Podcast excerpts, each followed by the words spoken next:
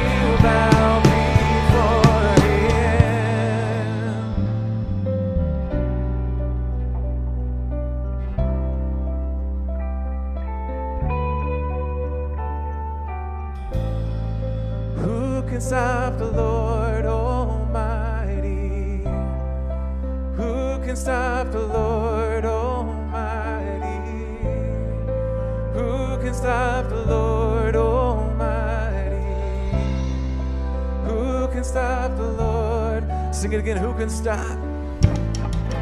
Who can stop the Lord?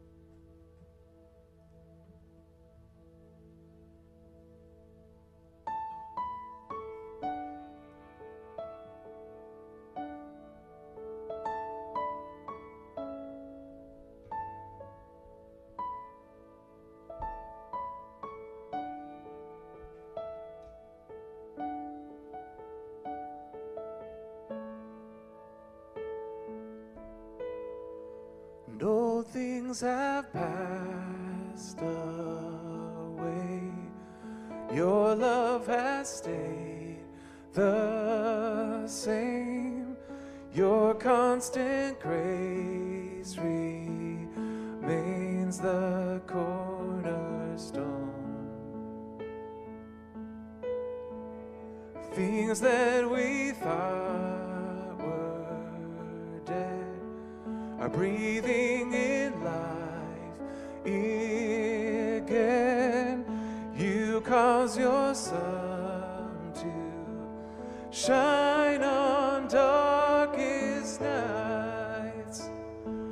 For all that you've done, we will pour out our love. This will be our anthem song. Jesus, we love.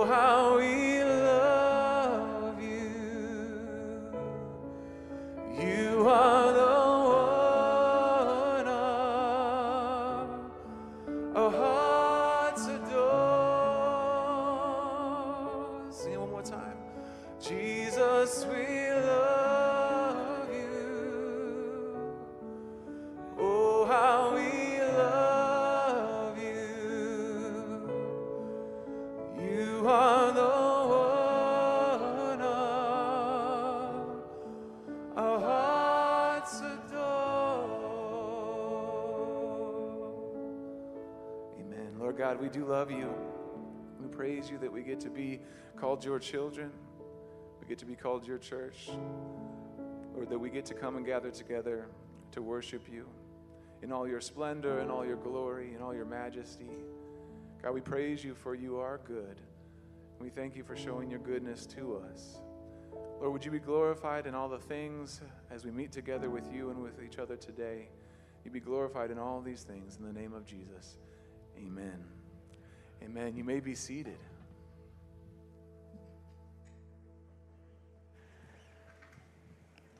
All right. Good morning, Redemption Church.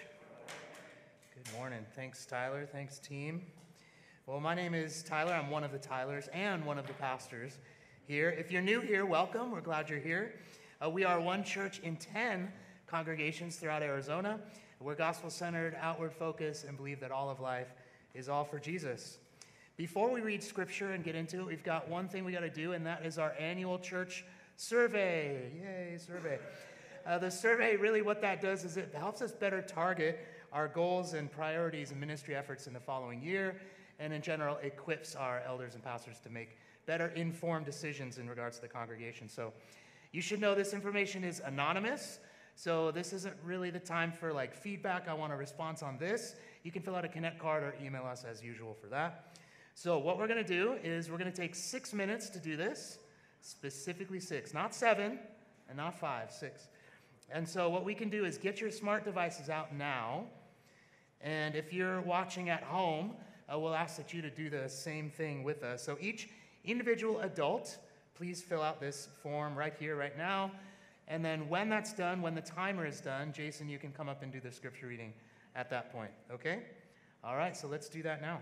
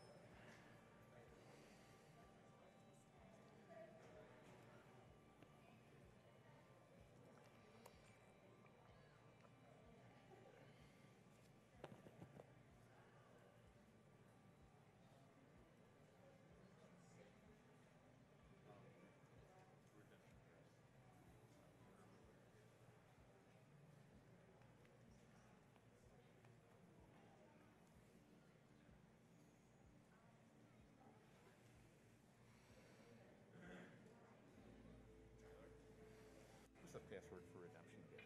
Oh,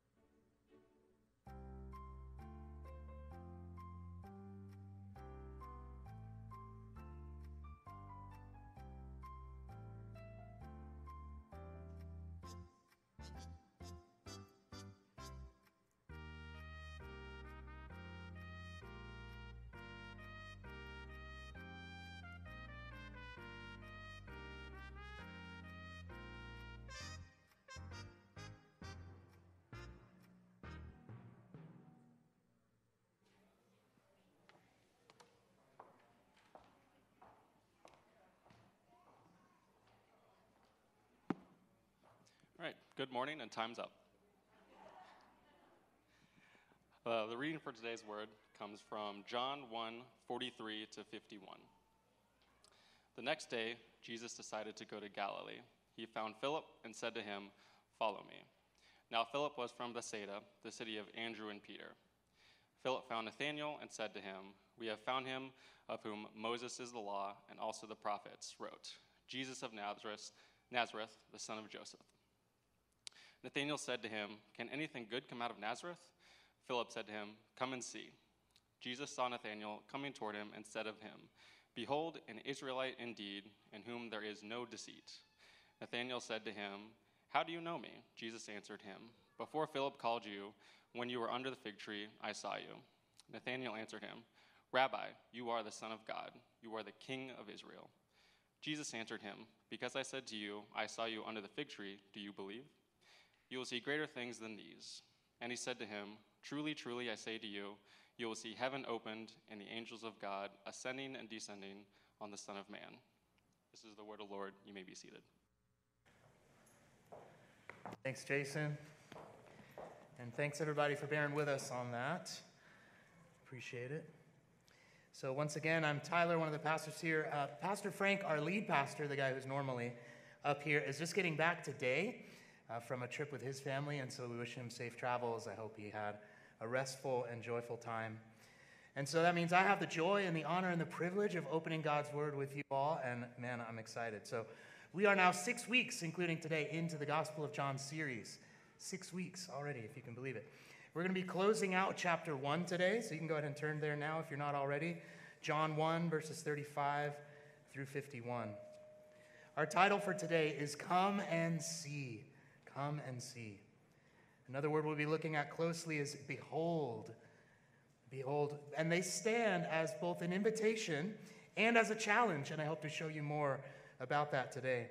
Today, we're going to get to see the very first disciples commissioned to follow Jesus, which is a, a great thing. And we're getting to hear the very first recorded words of Jesus in the Gospel of John. So I'm excited for that. A couple of really quick announcements. I'll make these really quick, but they are important. One, uh, this Wednesday and next, we're doing a parents class. I know parenting in this climate has been just kind of crazy. So we are calling it Parents Ask Anything. It was something we wanted to do pre coronavirus, so we don't know what to expect. Uh, but the hope is that you'll text in your questions, your thoughts, things that you'd like Frank and I to talk about, and then we'll go over it on a Wednesday. So if you can make it in person, it's here in the sanctuary at 6:30. Uh, if you can't, obviously it's going to be online, and you can watch the video afterwards as well. So I hope. Uh, basically, the call to action is start texting in your questions now to give Frank and I a couple of days to process those and think about them. Okay, next one. Next Sunday is our Hope Women's Drive Through um, fundraising event. So, Hope Women's Center is a, a really great organization. we they've been a partner of ours for a long time. What we're doing next week is you can come and get a free meal to go, like literally just drive through in your car, get the meal, and go. And the hope is that you'll bring specific items to donate to the center. And we just want to go over and above to bless them with these items that they desperately need. And of course, you can make a financial donation as well.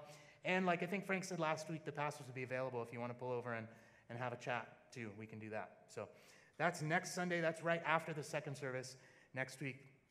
Last thing uh, many parents are probably wondering when are we starting kids' ministry again, right? Amen? Okay, I heard a couple. Uh, what we're trying to do is we're trying to start by the end of September. Here's what we need we're looking for 20 volunteers that can serve twice a month. So if you or someone you know is able to, willing to serve twice a month, willing to be background checked and trained and all that good stuff, basically go find Heather. She's in the lobby right there. There she is saying hi. Go find her, introduce yourself, and she'll write down your name and bring you through the process. So we got to get to 20. That's the magic number to where we can launch this thing and get going. And I think I think we can do that, right? Let's do it. Okay. So let me pray, and then we'll get going. God, thank you for your word. It is a lamp unto our feet, a light unto our path. So, God, would you show us our own hearts? Show us ways that we've been harboring sin and help us to, God, repent of that and turn back to you, God, because you are the source of all that's good. And so, Um, we pray that you'd be glorified today and that we as sinners would be humbled. And we thank you that we get the gift of reading your word together. In Jesus' name, amen. All right, so we're going to jump right in, verses 35, and we're going to read through 37. The next day, again, John, this is John the Baptist, was standing with two of his disciples. And he looked at Jesus as he walked by and said, Behold, the Lamb of God. The two disciples heard him say this, and they followed Jesus. Pause right there. Here we have the very first two disciples, followers of Jesus, who were following John the Baptist. They were his disciples, but when he points to Jesus and says, Behold, Jesus, they immediately ditch John and they go follow Jesus. And right away, we see the whole point of discipleship right there. Christian discipleship isn't about following anything or anyone other than Jesus. So, of course, they would have turned from John to follow Jesus. That was the whole point. And our story also begins with our main idea for today. Look at John the Baptist's words recorded Behold, the Lamb of God. And there's power in that word, behold. It means look, see, yes. It also means keep looking, keep in view this Lamb of God. We've got a lot pulling for our attention these days, don't we? I don't know about you, but I tend to get exhausted or overwhelmed by just the amount of bad news. Sometimes there's so much bad news around, in fact, that this year I heard a new term. I don't know if it's brand new, but I heard of this year. Have you heard of doom surfing? Doom scrolling, okay? That's a thing now. Basically, it's where you're compelled to go deeper and deeper into hard, depressing news, and you can't stop. It's like a car crash, you just can't look away. Officially, it's defined as an excessive amount of screen time devoted to the absorption of dystopian news. And with the access to the news being always within arm's reach, it's easy to do anywhere, anytime. But is it good to do? What is it doing to our collective psyche to do these things? Psychology Today has an article titled, actually from 2019, which is interesting, called You Are What You See, which explores the connection between negative media and its impact on our psychology. And obviously, they're playing off of that you are what you eat, that old adage there. In fact, one of the quotes there, they say, just as you are what you eat, you are what you see. In other words, as important as good food and nutrients are to the body, good positive images and the time we spend looking at those versus bad news has an impact on our psychology and the makeup of our brains. Is it any wonder then that depression and anxiety, even suicide, are on the rise? And so we're looking for good news. And interestingly enough, funny videos don't scratch that itch. They don't solve the problem watching fail videos of someone trip and fall and get hurt. That doesn't solve it. What does help is more positive videos like a homeless veteran receiving the care he needs. Watching videos like that tend to have a really positive impact on your outlook.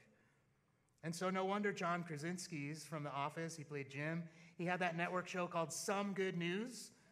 Many of us probably saw that. It was so popular. It only released 14 episodes, but each one got between 2 and 14 million views, each video. And he only put out 14. We are hungry for some good news because we're being bombarded by the bad. And if you're like me, you tend towards the more avoidance type behaviors, checking out entirely from the conversation and the doom. And some dive all in. They compulsively go down those deep holes searching for bad news to see just how bad has it gotten today. What's the next thing? Hence, doom scrolling. But the answer in the article isn't the full answer. The answer was well, let's balance them the negative images we see, the negative news, with some good news, the positive images. And that is important, but it's not the full picture. The full picture was given in John's words here to us Behold the Lamb. It's this Lamb of God. It's beholding, keeping in view Jesus. The world around us needs to know this good news. Amen?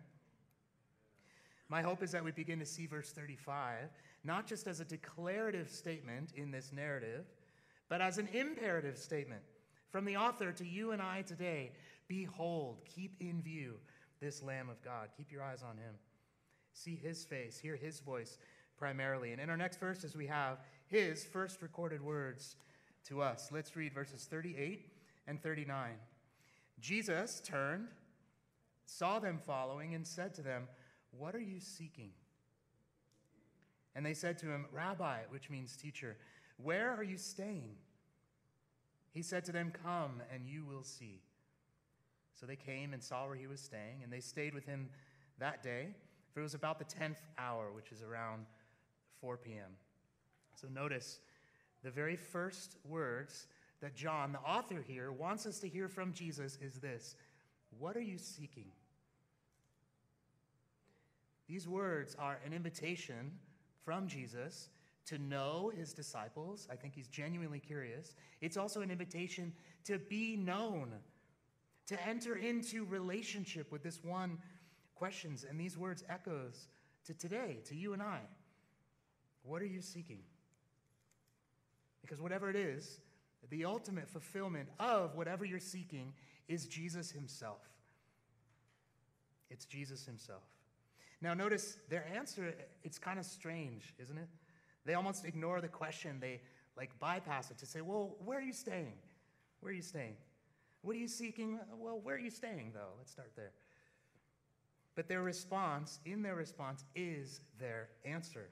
They're saying, We want to be where you are. We want to be near you, Jesus.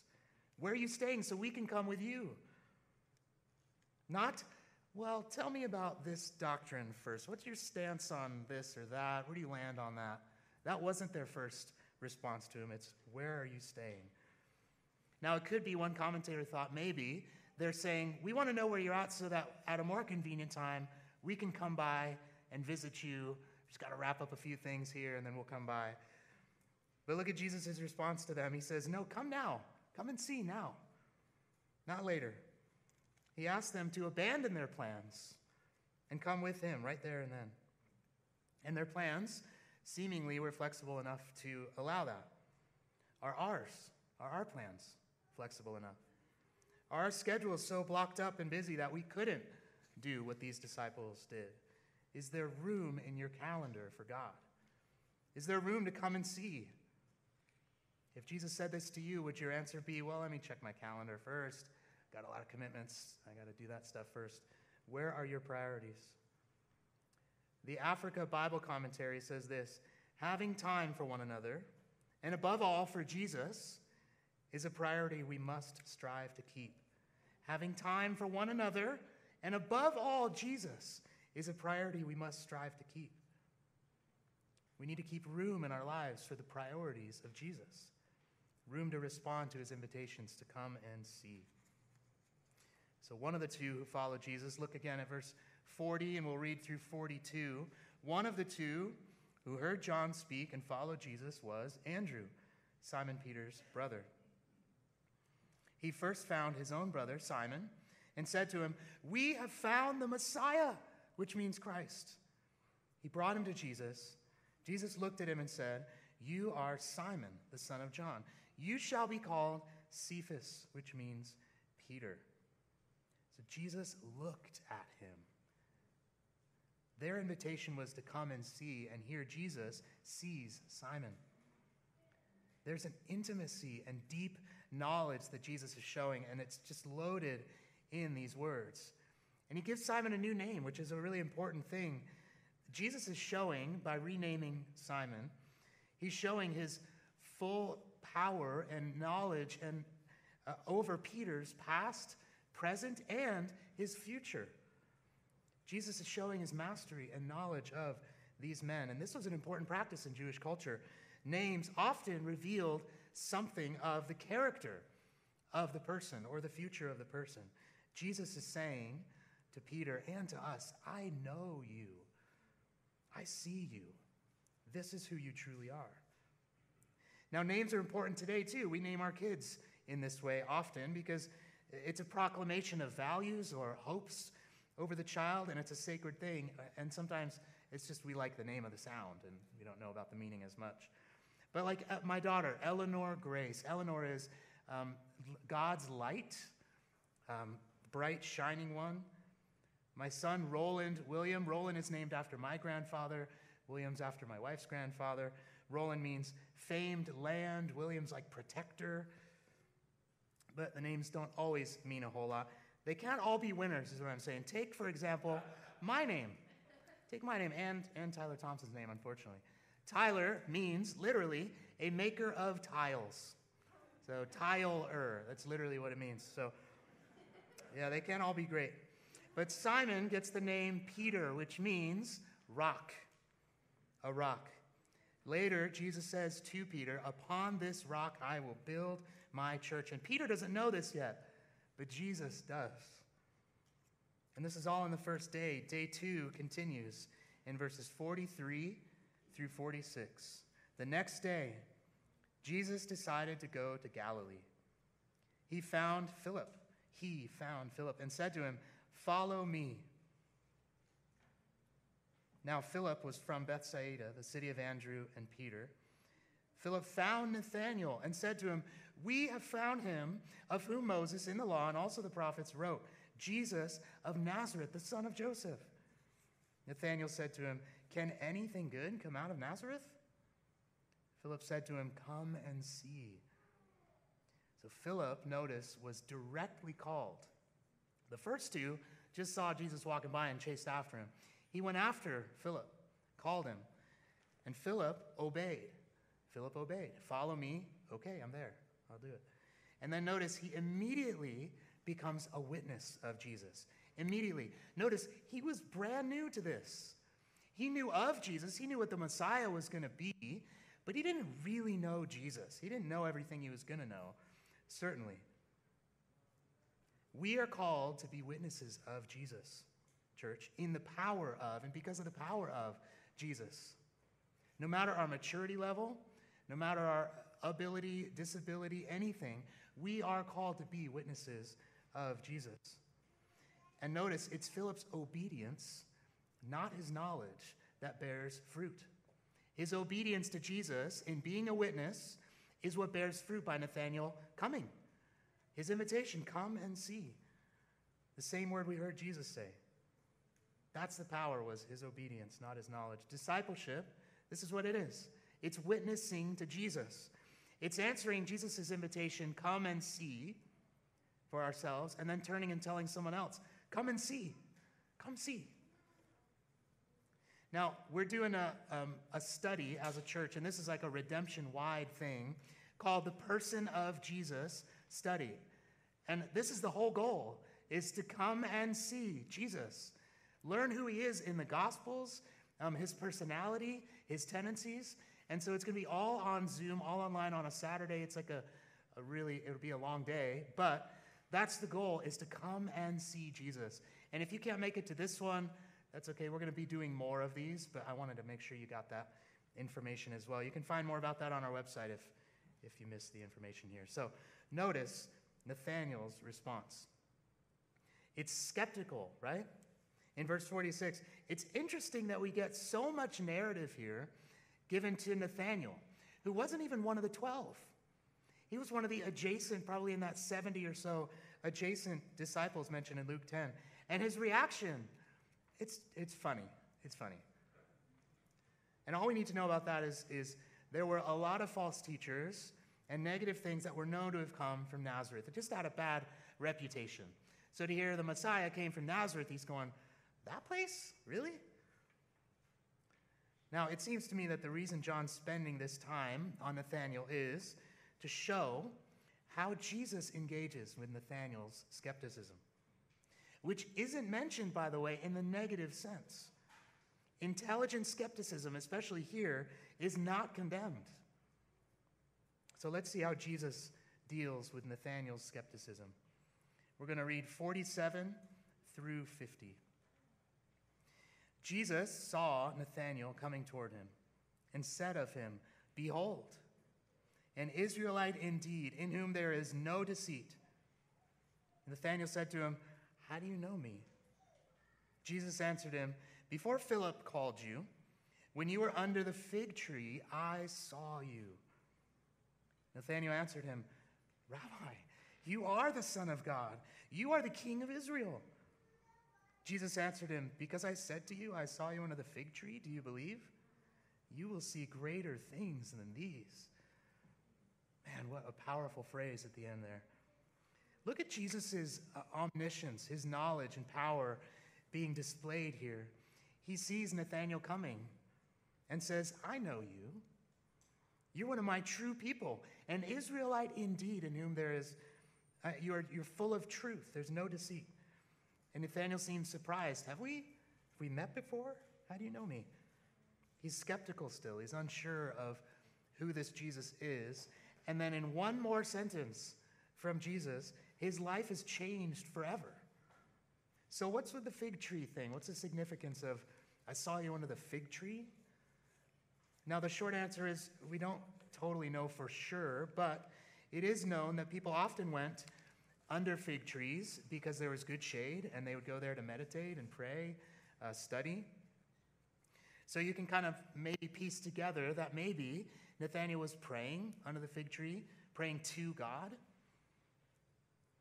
So the fig trees were like our modern coffee shops. Either way, I think the point is this Nathaniel comes saying, I need to see this Jesus.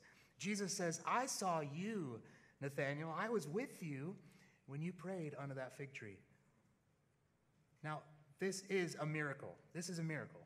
For Jesus to know that and to say that over him is a miracle. That's why Nathaniel is blown away. So, this gospel is going to be full of miracles. We're going to see these again. So, it's important that we talk for a quick second about what miracles do and what they don't do. They're not magic tricks to just blow people's minds, right?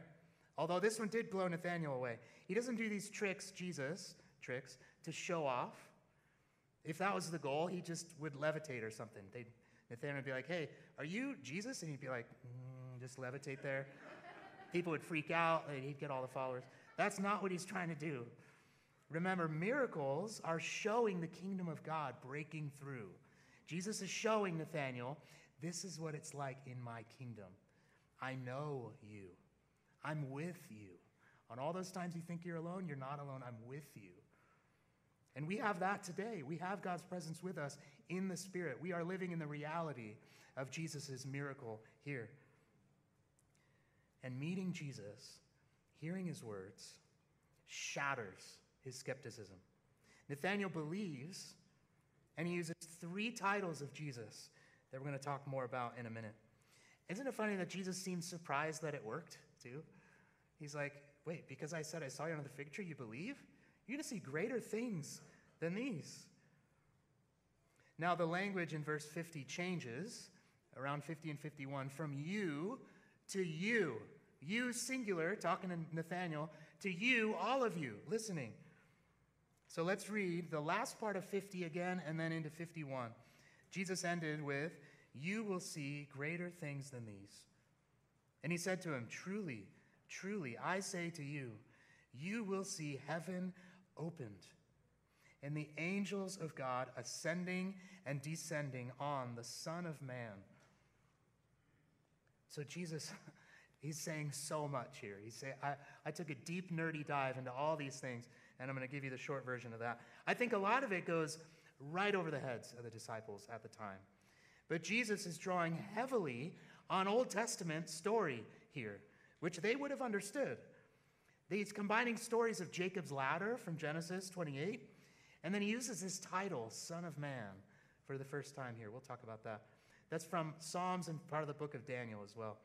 Now, I think what Jesus is doing here is he is brilliantly making a cosmic statement involving the past, present, and future of his divine identity and the new reality of the kingdom of God breaking through. I think he's making a statement on his divine identity and the new kingdom of God through past, present, and, and future tense. So let's talk about each one. So, past, okay, so he's drawing on the past revelations. So, if you, if you would like to, you can turn to Genesis 28. Uh, if not, I'll just I'll read it up here, but I want to turn. Genesis 28. And just verse 12. So, this is in the middle of Jacob's dream. This, you'll see this language uh, totally overlaps right here. We're going to read verse 12. And he, Jacob, dreamed, and behold, there's that word behold again.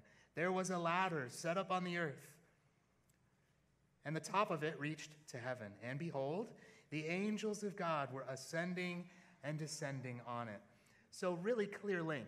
They, they would have immediately known, oh, yeah, there's a story with, with Jacob there. So, he's drawing on past story. Now, we won't read it, but at, at, in verse 19, when Jacob wakes up, he freaks out, realizes, oh, my, I, I was with God, God was here. This is crazy. And he called the place Bethel, which means God's house. Now, that's important. The whole point of the dream, Jacob wakes up, calls the place, place Bethel, God's house. We'll talk about that in a second. I mean, God's house, the temple, the dwelling place of God, assigned to all of God's favor and presence. Okay, now Jesus uses this term, Son of Man. And that would have rung a bell for them too. Okay, wait, I think there's something in Daniel about that. It's Daniel 7, 1 through 14. And then in Psalm 8, 5, the title, Son of Man, is used there, which describes this human conqueror, this divine presence and a ruler, but that is also human and divine if you want to do a deep dive on that, there's a Bible Project video called Son of Man. That's, that was really helpful. we'll talk more about that in a second, too. Let's jump into what Jesus is saying about the present reality, the new reality. This is what Jesus is saying I am the culmination of God's revelatory expressions, all leading up to me. Jesus is saying, I am the new Bethel. He's the new temple, he's the dwelling place of God. I don't think that quite landed with them because later on we see him in the synagogue saying, Destroy this house and I'll raise it in three days. And everyone's like, What are you talking about? It took us years to build this place. John 3:13, if you flip forward a page or two, you can see Jesus is the place where heaven and earth meet. And this ascending and descending of the angels kind of hints at this ongoing uh, relational aspect between Jesus and the Father. Jesus is on earth, and there's a continual connection back and forth to his divine presence as God. Jesus is where God and humanity meet. Let's talk about this Son of Man thing. So remember, back in verse 49 of chapter 1, Nathanael, when he believes, he gives three titles to Jesus. He says, Rabbi, that's the first title, meaning teacher, one with authority. He says, You are the Son of God. Son of God, second title, recognizing already his deity. Man, you are divine. I see that already. And the third one he says is, You are the King of Israel, the one who'd come and conquer the Roman Empire. And interestingly, Jesus doesn't use those titles to describe himself, he uses Son of Man. In fact, primarily that's the name Jesus uses for himself more than any other. Now, the clearest way I've, I've found to articulate why Jesus is using this title, and he uses it so often, I, I found this quote here. Jesus is using this title to avoid the overly politicized Messiah, Son of David, King of Israel, forging his own identity that is sufficiently ambiguous and which conveys overtones of divinity and authority. Isn't that amazing? I love that. He knew the times he was in, he knew the negative connotations that some of those titles could bring, knowing full well one of those titles would be hung above his head on the cross King of the Jews. So he doesn't deny the titles used. That's important. He doesn't say, oh, no, no, no, I'm not, the, Not that. I prefer if you call me this. He doesn't deny those, but he uses Son of Man to describe himself. So, past revelation, present reality, a new present reality, and making a, a statement about the future hope. Jesus is saying that through him, his disciples will see more of heaven revealed than any Old Testament prophet could dream of. Jacob could only dream this stuff. And this phrase, to see heaven opened, would have been greatly desired by, by any of the, the writers, any of the, the Jewish scholars would have greatly desired that. But sadly, many would miss it entirely. They missed seeing heaven opened in the life of Jesus. And verse 51, again, it just sends our imaginations forward into the culmination of history, where in Revelations 21 3, it says, Behold, the dwelling place of God is with man. And behold, that kingdom is breaking in now in Jesus. Now, Jesus' question, What do you seek? Again, is an invitation to know and be known. And the answer is ultimately given in the reply, Come and see which remains both the answer and invitation for those at any maturity level. We can all come and see Jesus. You want peace? Behold the Lamb of God. You want truth? Come and see. You want relationship, friendship? Come and see Jesus. You want to know God? Come and see. You want to know how to love your spouse, your, your children, your friends better? Come and see. Behold and be transformed by beholding. Come read about him on the pages of the Bible, and in so doing, you are hearing his voice. See his face in the faces of your neighbors as you love and serve them. As you serve and love actually the least of these, God's word says you are serving and loving Jesus himself. It's an invitation to experience, not just know, to behold Christ. You see, for Jesus, his execution became his exaltation. We see this in John 19, where Jesus, after he was beaten near the point of death, unjustly, Pilate stands Jesus up before the crowd, and some translation he says, Behold the man. Other translations, Behold your king. He has no idea what a profound statement that was. Jesus being at almost his lowest point of descent at that time. Behold the man. For him, to descend into death on the cross was to ascend victoriously over it. Amen? And for us, to descend to the lowest place, the role of the servant for those around us, to our loved ones and our families, yes. Also to our neighbors, strangers, enemies. To descend towards self sacrificial love is to ascend and identify with Jesus in that. And, church, our question today is who, what do you behold? What do you spend the most time looking at? There's a word, another word for beholding anything other than Jesus. It's idolatry. Another word for idolatry, sin. As Christians, we repent of sin. If you're not a Christian, that's your first step. Repent of sin. Turn from it, turn towards Jesus. It might require a reorienting of your life around these priorities. You might need to find a way to make the first thing you behold in the morning Jesus and the last thing you behold at night, not our phones. Find the rest find time throughout the rest of the day for that. Now, hear me, we do need to be able to know what's going on in the news. That is important. But the answers we also desperately need won't come through your awareness of the news stories, but on your dependence on Jesus. We, we find answers as we behold him. The question is will we come and see? No matter the maturity level, will we come closer? Know deeper. Come and see this Jesus and invite others to do the same along with us. Pray with me. God, thank you for the clarity of your word. It just comes through so clearly here your authority, your uh, omniscience, your knowledge, your power. Jesus, you are displaying it in ways that we often miss, like the disciples. We, we miss those things sometimes. But here, God, we see you, we behold you. And we also know that you behold and you see us like you did for these men. We thank you that we are known in the kingdom of God. The reality is that in the Spirit, we are known by you. What a powerful thing. You know us, you see us. And God, you saw us before we saw you. We're, thankful for that as well.